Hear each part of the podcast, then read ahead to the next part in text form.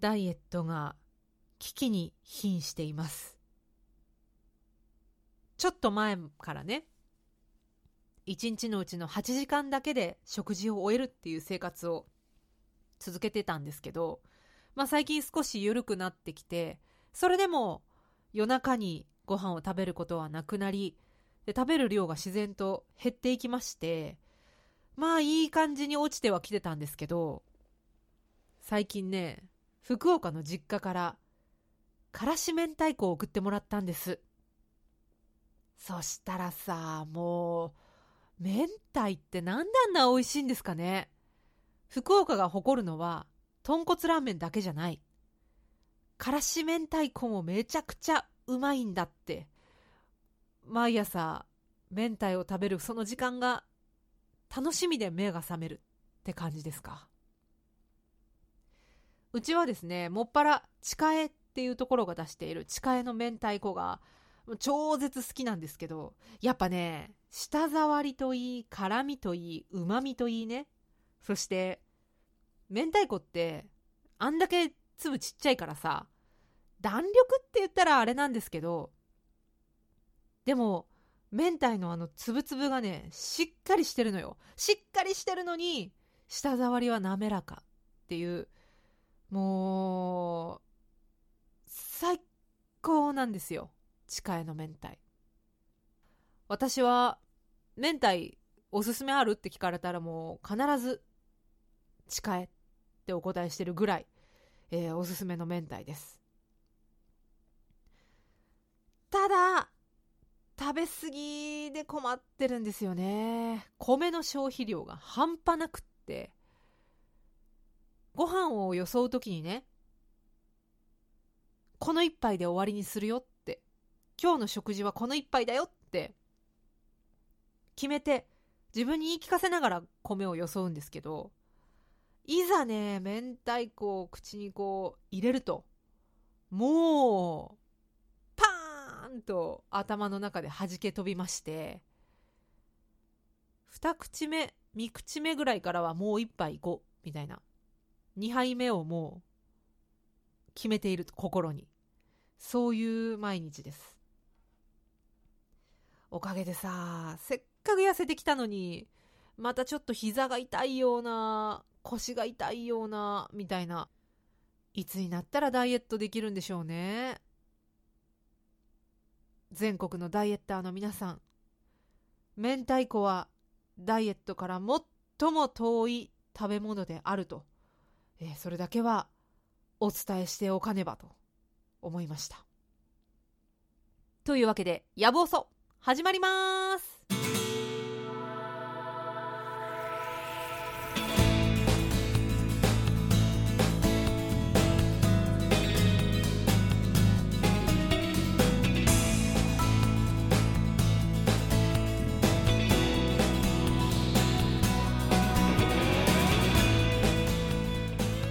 夜分遅くに失礼します。家庭菜園が思いのほか順調です。中満幸子です。6月25日金曜日いかがお過ごしでしょうか？もう植物をすべて枯らす呪いからは解放されていると言っても過言ではないぐらい順調にサニーレタスの芽が出てそしてインゲン豆も芽が出ています。いやーよかった本当に。このままサニーレタスはね割と早い段階でぴょこって芽が出てきたんでああよかったって思ってたんですけどこのままインゲン豆が出なかったらどうしようっていう思いがねちょっとあったんです。インゲン豆はいつ出たっけ？23日前だったと思うんですけどね。なんかこう土にねまだ頭が埋まった状態で腰のところからなんか折れ折れ曲がった感じでさなんかズーンっていう感じで生えてきたの。でうわ何これ？気持ち悪って思ったんだけど夕方頃にはねもうピンとまっすぐ伸びて天に向かって1本ちゃんと立ってる感じで生えてました。まあなんか不思議ですね植物って。いろんな生え方があるんだなって思ったんですけどあんなインゲン豆あんななんかすごいマジック・ザ・ギャザリングに出てくるクリーチャーみたいな感じでこうズーンって感じで、えーと、マジギャザやってない方には全然わかんないと思うんですけどなんか気持ちが悪い感じで生えてきて。ただ今はね葉っぱが2枚こうビュンビュンって出てきてて非常に愛おしい感じになってます。これがインゲン豆ができるまでどれぐらい時間かかるんだろうなって もうでもね本当にすごい勢いで伸びてってるんですよ。もうなんていうの1日1センチとかそんなレベルじゃないぐらいビヨンって伸びてってるから本当楽しみ。でサニーレタスはずっとかいわれ大根みたいな形なんですけどあれサニーレタスになんのかな？だからそれがねすごい心配でちゃんとサニーレタスになるのかしら？もしかしてこのままかいわれのまんまなんじゃないかみたいな不安もありますけど。まあいいでしょう。えっ、ー、と羊ネームとんこつラーメン1号さんからメッセージいただいてます。プランター菜園サニーレタスの芽が出たようですね。ワクワクしますよね。くれぐれも水のやりすぎにはご注意を。最近は YouTube などで栽培の動画を見られて初心者も分かりやすいです。頑張ってくださいね。といただいております。で別のメールでねインゲン豆も無事発芽しましたか？世話をしすぎないようにねするとしても肥料は花が咲くまでは我慢して真夏は涼しい場所に置く程度ですといただいております。ありがとうございます。まあ、あの YouTube 見なくても豚骨ラーメン1号さんがこうやってね あの小出しでアドバイスいただけるんで本当に助かっています。ありがとうございます。まあでもちょっと YouTube 見てみようかな。最近は本当何でも YouTube だよね。ゲーム動画もあるし音楽はまあもちろんですけどキャンプとかなんかいっぱいいろんな動画があってでなんだっけ今週はファスト映画の YouTuber が逮捕されてましたけどまああの家庭菜園ぐらいだったらっていうか家庭菜園だったら全然問題ないでしょうから YouTube 動画ちょっと見てみようかな。そして私も家庭菜園動画やってみるかな？動画で何をお伝えするんだって感じですけど特にやり方とか詳しいわけでも何でもないんで。まあうちの汚いベランダが世にさらされるぐらいでしょうか？まああの今私が一番悩んでいるのは豚骨ラーメン1号さん水やりね水のやりすぎ気をつけてねって言ってくれてますけどその水やりでね今ちょっと悩んでて。悩んでるっていうかもう要は道具買えばいいだけの話なんですけど本当はねシャワーみたいに水が出てくるじょうろシャワーヘッドみたいなのがついててさ穴がいっぱい開いててそこからこう水が優しい雨のごとく降り注ぐ感じのじょうろが欲しかったんですけど家の近くの100均にさダイソーでもセリアでも何でもない、えー、100均ですよ。なんていう名前だったっけね。名前も思い出せない100円均一100円均一100円ショップで買ったんですけどそこにそれがなくって商品名は水差しになってたんですよね。でもまあまあじょうろってやつを買いました。であのー、どういうのかっていうともう本当に口がねついてるだけ。ホースみたいなあの細長い棒みたいなのがつい筒か。筒がついてて。で水がその筒からこうビヨーって出てくるっていう感じの、えー、水差し。これがさ優しい雨みたいに降り注ぐわけじゃないから水がビシャーってかかるのね。ビシャーっていうかドバーっていうかズバッとかかっちゃうからかいわれ大根みたいなサニーレタスが毎回水揚げするとちょっと折れるっていうかなんかこう重みにねこうグッてなるのよ。それを見るたびにああごめんねっていう気持ちになってでそれを少しでも緩和しようと思って手でねこう一回手で受け皿のようにして水を受けてからこう散らせるようにしてできるだけ優しくかかるようにしてはいるんですけどそれでもやっぱりちょっとぐちゃぐちゃっていうかペタってなるんですよ、まあ、夕方頃にはもちろんまっすぐ伸びてピンって元気になってはいるんですけどこれでさ茎が途中折れちゃったりとか傷が入っちゃったりとかしたらねそれでもうおしまいっていうのもあるでしょうし単純にかわいそうっていう思いがありましてまあだからやっぱ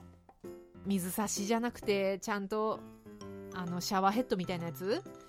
買うしかないのかな。せっかく100均で済ませようと思ったのにさ結局そうやって探してねもしかしたらまたちょっとお金が余分にかかっちゃうかもしれないって思うと基本ケチなんでね。まあでも貝割れじゃないやサニーレタスのためには仕方ないことなんでしょうね。まあそこぐらいかな。今家庭菜園の悩みっていうかもっぱら私の悩みはもう明太子が止まらないっていうのと水が大丈夫かなっていうことぐらいですか？もう本当にね今ね特に何にも事件とかも何にも起こらないんですよね日常の中で。まあそんな感じでやぶおそでもねちょいちょい花が咲いたり実がなったりしたら経過報告していこうと思いますんで応援よろしくお願いします。それでは今夜もお休みのその時までお付き合いどうぞよろしくお願いします。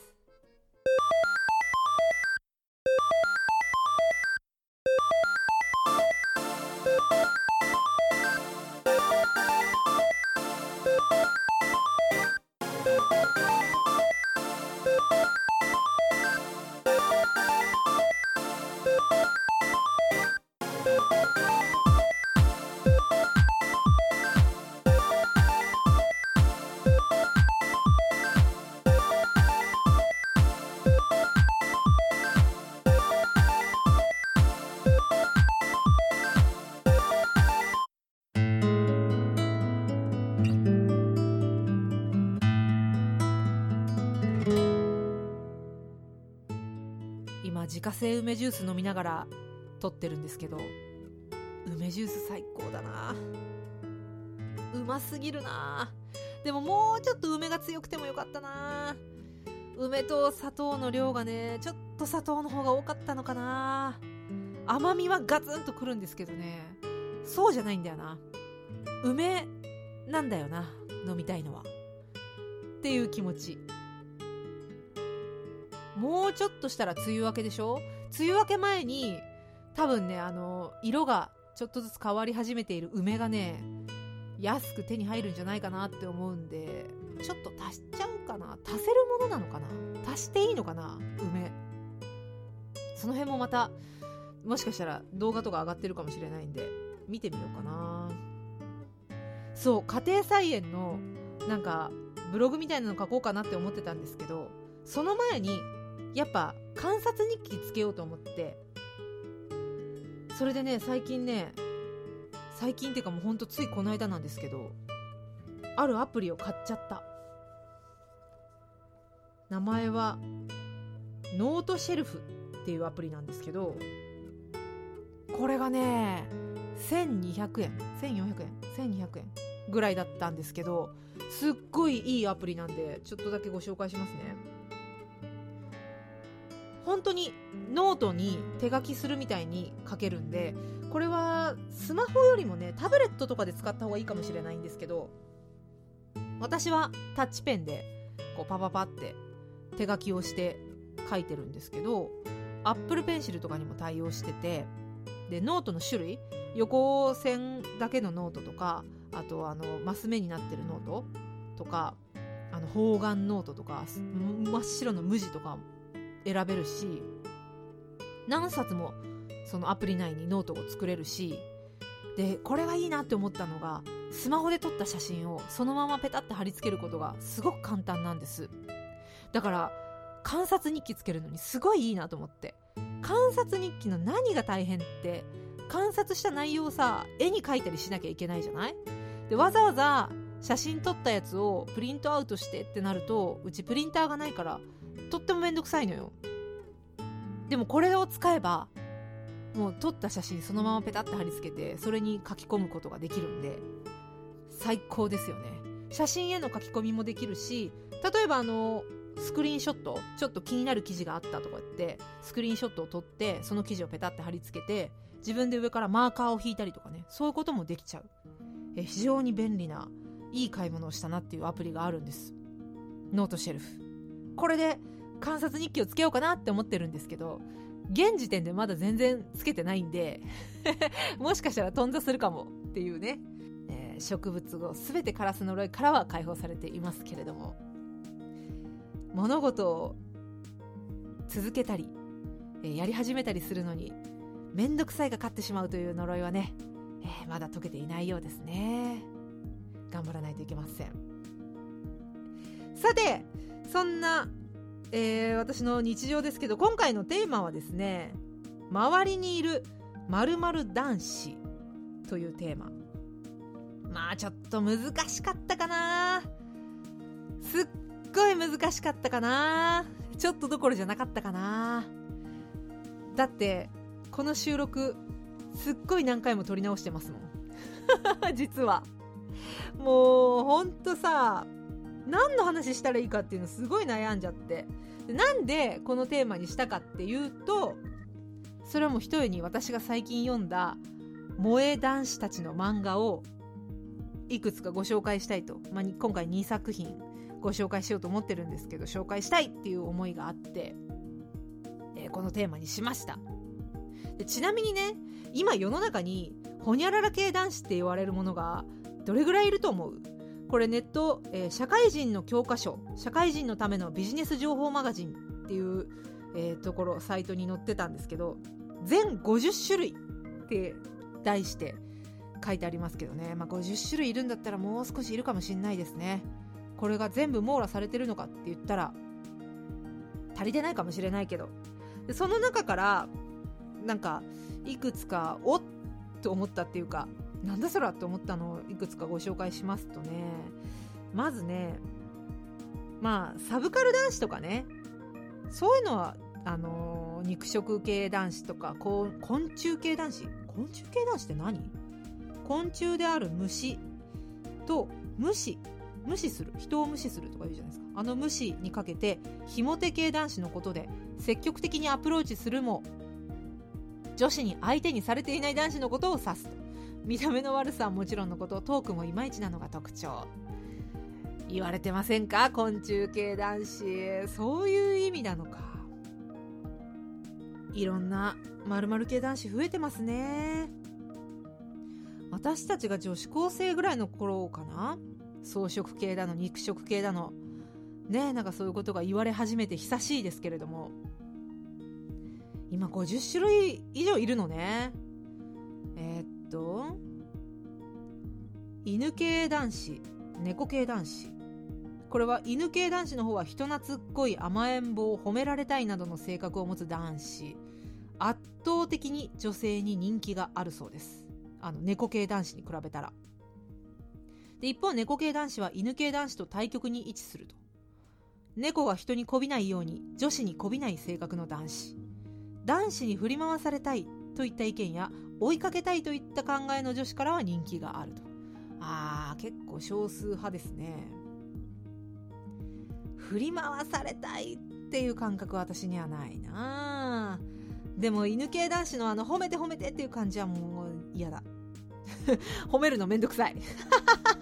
最悪ですね。あとね化石系男子っていうのもありますね。家庭的などの一昔前に言われていたイメージの女性を好む男性のこと。そのため女性の社会進出により増えてきた自立している女性などに対して冷たい反応をするのが特徴。また料理ができない女性や家事全般を苦手とする女性に対しても冷たい反応を示すと。まあこれはえー、割とおじさんに多いですか？化石系男子。おじさんはもう何々系男子とも言ってもらえないのかな？女子の間では。うん、それから、えー、っと、もうね、これはね、うわーって思ったのがね、ぬくめん系男子。ぬくもりを感じさせる男子のこと。ストレス社会と言われる現在の世の中で男子にぬくもりを求める女性が増えていることから人気上昇中の種類の男子。優しさがあるだけでなく子供好きや動物好き表情豊かなどの要素を持ち合わせているのが条件。ぬくめん男子ね。ぬくめん あとねえー、っとこうぬくもりっていうのが一つキーワードなんですよ。多分女性女子からしたら。でカシミヤ系男子っていうのもいてあ違う。カシミヤ男子っていうのもいてカシミヤ男子とは甘いルックスサラサラヘアといった見た目に加えぬくめん系男子のようにぬくもりを感じさせてくれさらに見た目とは裏腹に中身はしっかりとしている男子のこと。よく言いますね。カシミヤとはよく言った。確かになんか甘いルックスで手触りもすごく良くてさ。でしっかり温めてくれるもんね。カシミヤのマフラーとかセーターはめちゃくちゃあったかいもんな。であとねぬくもり系でいくとねクリーミー系男子。見た目は癒し系の甘いルックスに加え中身も男らしく芯はあるものの優しい性格の男を指すと。男子を指す。さらに肌も綺麗でファッションセンスもあり時に厳しいなど多くの女子の理想系がクリーミー男子。こんな人いる？時に厳しい厳しさもいるんだ。女子からしたら。でこれとちょっと似た感じでクリームシチュー系男子っていうのがいましてクリームシチューのように温かさがあるだけでなく男女といった性別や年齢を問わず愛されるキャラの男性のこと、まあ、クリームシチューみんな好きだもんね。また野菜も肉も入っていることから草食系男子と肉食系男子のいいとこ取りのような性格。もちろん見た目もいい男性だけに絞られる。悪意がありますねこの表現に、えー、クリーミー系男子同様ほぼ女性の理想系ともいえる男性の種類。でさらにロールキャベツ系男子は前から言ってたね。あの草食系っぽい見た目。だけど性格は肉食みたいなさ。ただ高級料理ではないことから見た目も良すぎず悪すぎないことも条件の一つってある。そうだったんだ。知らなかったわ。でそれと反対なのが真逆なのがアスパラベーコン巻き系男子。ロールキャベツ系男子とは真逆の種類。見た目は肉食系で中身が草食系となる。あるアンケートによるとアスパラベーコン巻き系男子よりロールキャベツ系男子の方が人気があるそうです。ピーマンの肉詰め系男子っていうのがいましてピーマンの肉詰めのように半分は野菜、えー、過去ピーマン。でもう半分は肉であることから肉食系男子が下心を隠すために草食系男子のふりをしているのを肉食、え、ピーマン肉ピーマン肉詰め系男子。というそうです。ガツガツした男性を嫌う女性もいることから草食系男子を装うピーマンの肉詰め系男子が多いと言われている。あクリームシチューとロールキャベツとアスパラベーコン巻きとピーマンの肉詰め。の中だったら私はピーマンの肉詰めが料理としては一番好きですけど 料理としては一番好きだけどどうかな？なんかさ見た目の良さみたいなものってこう年を重ねてくるとどうでもよくなってくるよね。まあある程度清潔感があれば別にって感じですかね。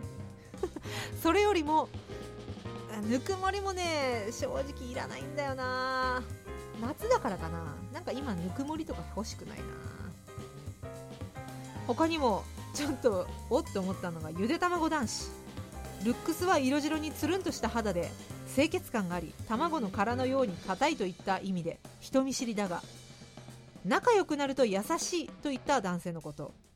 また肌以外にも爪の手入れなども行いヘアスタイルもおとなしいが毎日しっかりとセットしている男性のことを指すてもこれ誰か特定のこと言ってません？ゆで卵男子。ゆで卵男子って言われたし筋肉マンの方かと思ったわ。あとね世界系男子っていうのもいまして世界系男子とは特殊な職場や特殊な私生活などの環境下にいる男子がその世界を一般的であると認識し過剰な自意識を持ってしまうことから常識的ではない思想や価値観を持ってしまっている男子のことだそうです、えー、そのため世の中とは世の中を表す世界とは違った世界を表現するためにカタカナで世界と記載すると。世界系とはアニメのカテゴリーとしてもともと存在しエヴァンゲリオンの主人公である、えー、シンジ君ですね。などは世界系男子に該当すると。このエヴァンゲリオンから来てるのもあればガンダムから来ているリディ系男子っていうのもあります。イケメンでなおかつ家柄や学歴などがよくハイスペックであるにもかかわらず嫉妬深い。失敗を他人のせいにするなど性格が悪い男性のこと。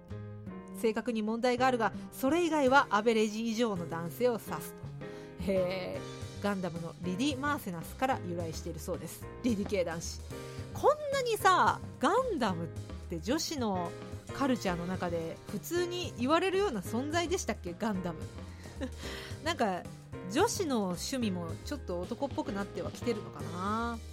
まああの男とか女とか別に関係ないですけどねアニメとか漫画の好みは。これいいなと思ったのが装飾系男子。えこれはあの装飾装飾？あのお坊さんですね。お坊さんのことだそうです。装飾系男子。あのお坊さんという職業のことだそうです。浮気などの心配がないといった特徴以外に家柄がしっかりしている。将来安泰といったような結婚生活を視野に入れて考えている女性に人気がある。また御朱印集めにはまる御朱印ガールが増えていることからも決して多くはないものの装飾系男子を好む女子はいると。いうふうに書かれていますがお坊さんね。なんかさその結婚っていうものの価値観がものすごく多様化しているなっていう感じがしていてその女子によってさお坊さんと結婚してよ家柄がしっかりしているとか将来安泰だっていう女子は基本的には家庭に入りたい女子ってことだと私は思うんですよね。いやもちろんお坊さんと結婚して自分はバリバリけあの働きたいっていう方も